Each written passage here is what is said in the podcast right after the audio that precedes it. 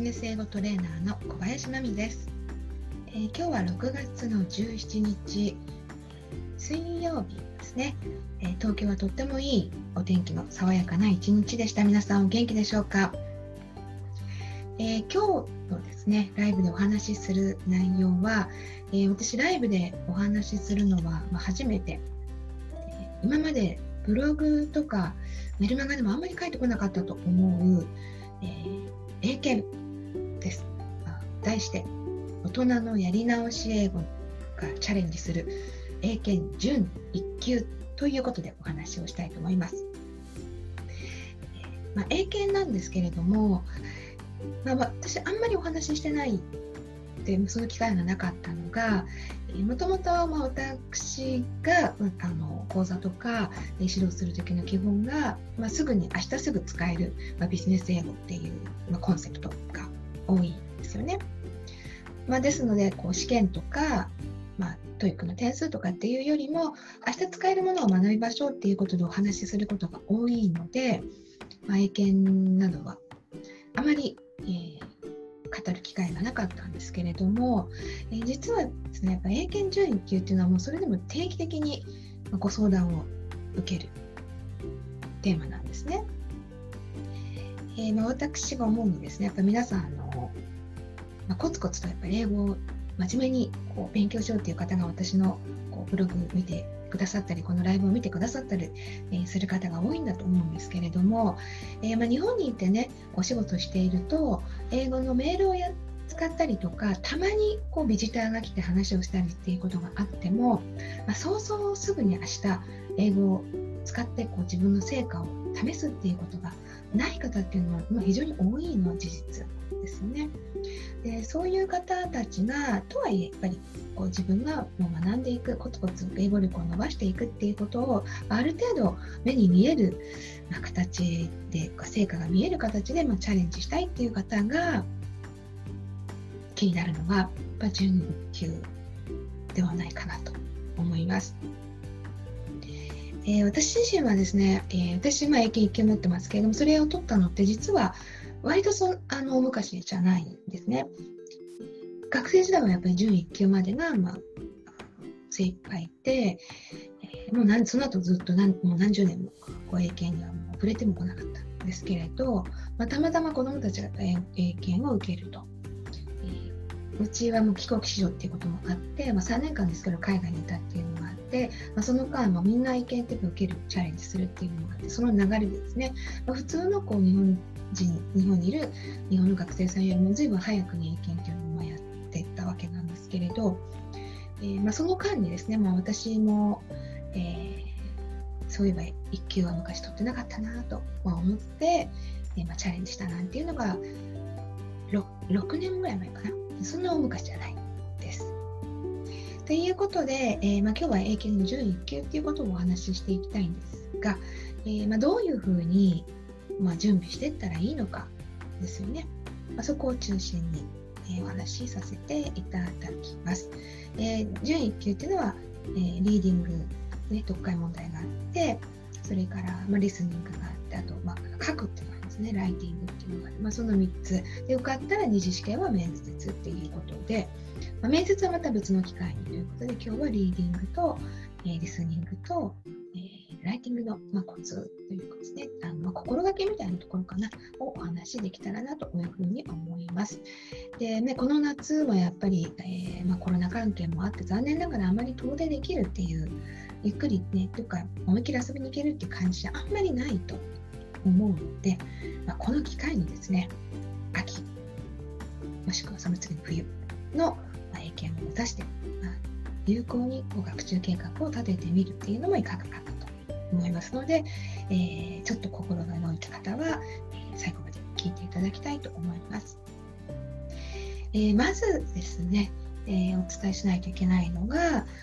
やっぱり単語ですね。単語の力をつける。英検準1級から、まあ、格段に単語が難しくなっていくんですよね。で最初の問題が25題はやっぱり、まあ、単語なんです、まあ、穴埋めっていう風な英文の中の穴埋めですけれども、まあ、基本単語だったり、まあ、熟語っていう問題になってくると。で25題のうち、えーまあ、結構難しいものがあるんですよね。ただそこで満点を取る必要はないと思ってですね、6割から7割最低でもまあ6割よほどリスニングが得意とかライティングが得意ってことがない限りはやっぱ最低6.5割ぐらいでしょうかね。を目標に、まあ、しないといけないと。でそのためにはですねやはりやっぱ英検準1級用の単語の問題集、えー、だったり、まあ、テキストだったり、まあ、過去問の中でもそこを、まあ、集中的にですね単語を強化するっていうのを全部過去問全部全部って、まあ、何年分かですよね。最最低5年ですけれども、もうちょっと単語っていう意味だけだだけだったらやった方がいいと思うんですが、まあ、それをまあやっていくんですけども、えーまあ、結構難しいっていうのもありまして、こう単語帳みたいなこうこうペラこう単語帳ってあるんですねこうこういうのでこの単語だけ書いて裏に意味書いてっていうのだったらちょっと太刀打ちはできないと思います。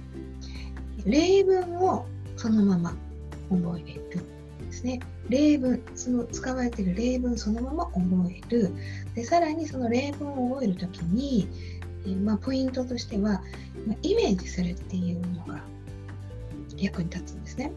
イメージする。その状況をイメージするとか、自分がそれを使っているイメージをするというステップを踏みながらですね、例文ごと覚えるっていうことをやってみていただきたいと思います。もちろんこれは英検準1級っていうことだけじゃないんですけども単語新しい単語を覚える時には例文を使ってその例文そのものその例文使われている状況をもしくは使っている自分をイメージするんですね。もう絵が上手な方ちょっとイラストちょっと描けるような方はもうそういうのちょっと描いてみたりとかっていうのもいいかもしれないですね。私はあんまりそういうの苦手なんで残念ながらできなかったんですけども、まあ、そういうイメージですね。で、えー、まあ、次にこう単語を覚える一つ役に立つのが、えー、そんなにたくさんないんですけれども英検11級の単語用の問題例文付きの記事その問題で、音声がついているものっていうのもいくつかありますので、そういうものを、手に入れてですね、聞きながらそしてそれを自分でも繰り返して言ってみながらっていうことも挟みながら、覚える、ま、繰り返しやるっていうことけれどもそれもですね非常に役に立つと思います記憶の定着っていう意味ですねで、まあ、ネイティブの言っているのを聞いて口に出してみるっていうのは語彙を強化するだけじゃなくてリスニングプラス、ま、スピーキングの方にもつながっていくっていうので、まあ、一石三鳥ぐらいにもなるということですね。まあ、この2つなんですよね。あの本当これ自分一生使わないんじゃないかっていう思う単語が、ま、出てくるかもしれないんですけれども、まあ、それもですね使ってみるっていうイメージ持ってもうこれもう絶対使わないとかっていうふうにシャットアウトしちゃうとなかなか覚えていることができないのでもし使ってみたらどんな感じかっていうふうに、えー、て取り組んでいただきたいと思います。まあ、私の中ではですねこの単語を覚えるっていうプロセスがもしかして一番あのまあ、辛いしんどいプロセスじゃないかなというふうに思いますいろんな方を見ててここを乗り切れるかどうかがやっぱり合格に近づくかどうかの鍵だというふうに思いますもう永遠に続くかと思うかもしれない。最初のうちは。やってもやっても知らないものが出てきて。っていうそういう時期が辛い時期があるかもしれないんですけれども続けていくうちにですねだんだん同じもの何回も出てきたりもしますし完全に分からなくてもこれじゃないかなっていうふうに、まあ、英語の勘も養えるようになってくっちょっと一山越えるようなタイミングが必ず来るのでもうぜひ踏ん張って頑張って。ただきたいというふうに、えー、思います。それがこう単語のところですね。でリーディング、えー、こう読解の方なんですけれども、まあ、長文読解っていうのもまたそこそこ長くなってくるのであららと思う方もいらっしゃるかもしれないんですが、えー、今日お伝えするのは、まあ、ポイント2つですね。まず最初に、えー、タイトルをしっかり見てそこからこれがどういうジャンルのものかを想像してちょっとそこで一息つきましょうっていうことですね。みんなこう時間もないのですぐに読み始めたりすぐに説問に行っちゃったりとかっていう方が多いんですけれども一旦タイトルですねそこを見てあこれは社会問題かこれはちょっと自然科学とかそっち系か。これはビジネス系か。っていうのがもうタイトルで基本わかるので、まあ、そこを読んでそのジャンルっていうのは何かっていうので、えー、まあ、全体像把握まではいかないですけどもちょっと心構えを、ね、してから臨むこれあのすごい大事なんですね。過去問をやってるうちにどういう問題が長文で出てくるかっていうのはだんだんだんだん分かってくるので本番でタイトルを見たその時にあこれはああっち系ねっていうのが分かると。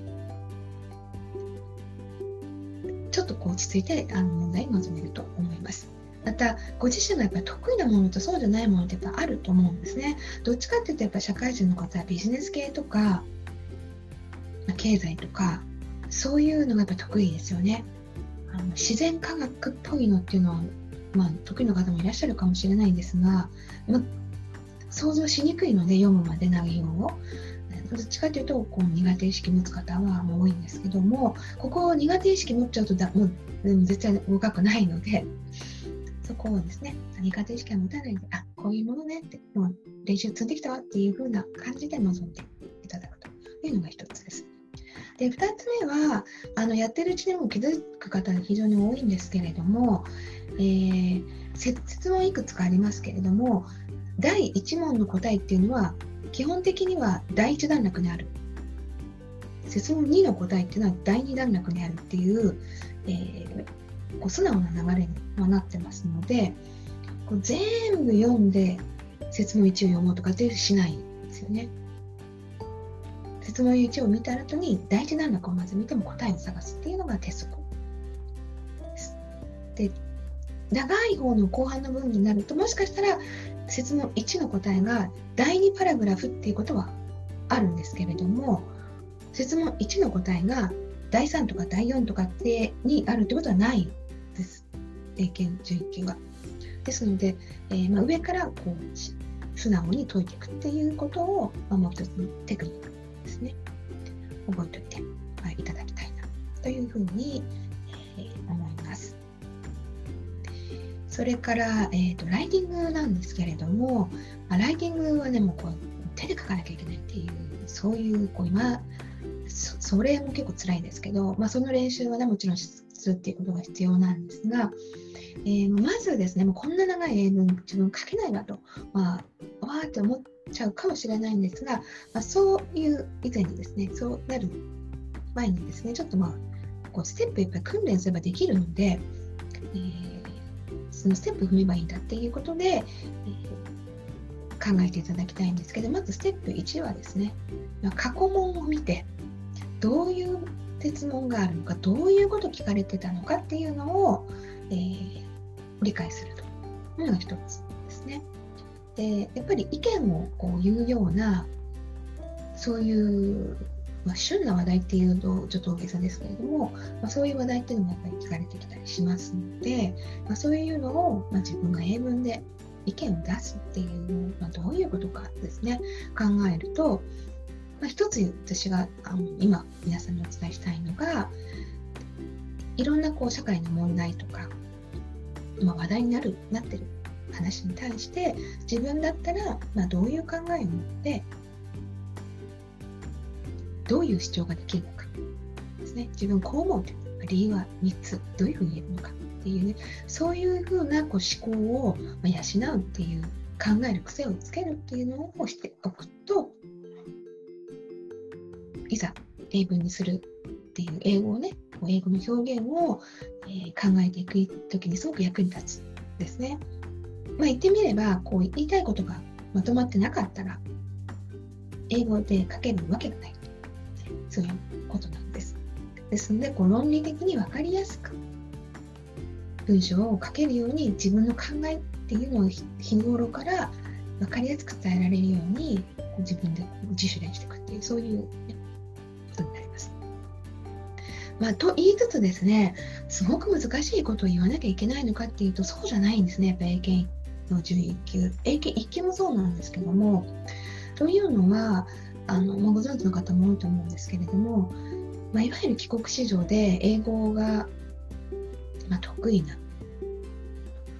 えーまあ、私の個人的な意見では本をたくさん読んでる子で英語の本をたくさん読んでる読解力っていうのがある子っていうのは特に英検の1級っていうのも小学校6年生とか中学1年生ぐらいで、まあ、取るわけですよ。で彼らってやっぱり圧倒的にリスニングが強いのでそこですごい点数稼ぐっていうのはあるんですけれどもやっぱり次にかけるのがこの英文なんですよね。でその時にまあうちの子供たちが書いてるのとかを見ても当時のを見てもですね内容はそんなにこう熱くない あの子供なので意見がそんなにそんなにまああるわけじゃないんですね、6年生とか1年中中1の子にね。そういうテーマだったりするので、ただ、ただやっぱりこう、それなりにロジカルに書いてるっていう。そうすると、ある程度点数が取れるっていうのがあって、まあ、ちょっとこう、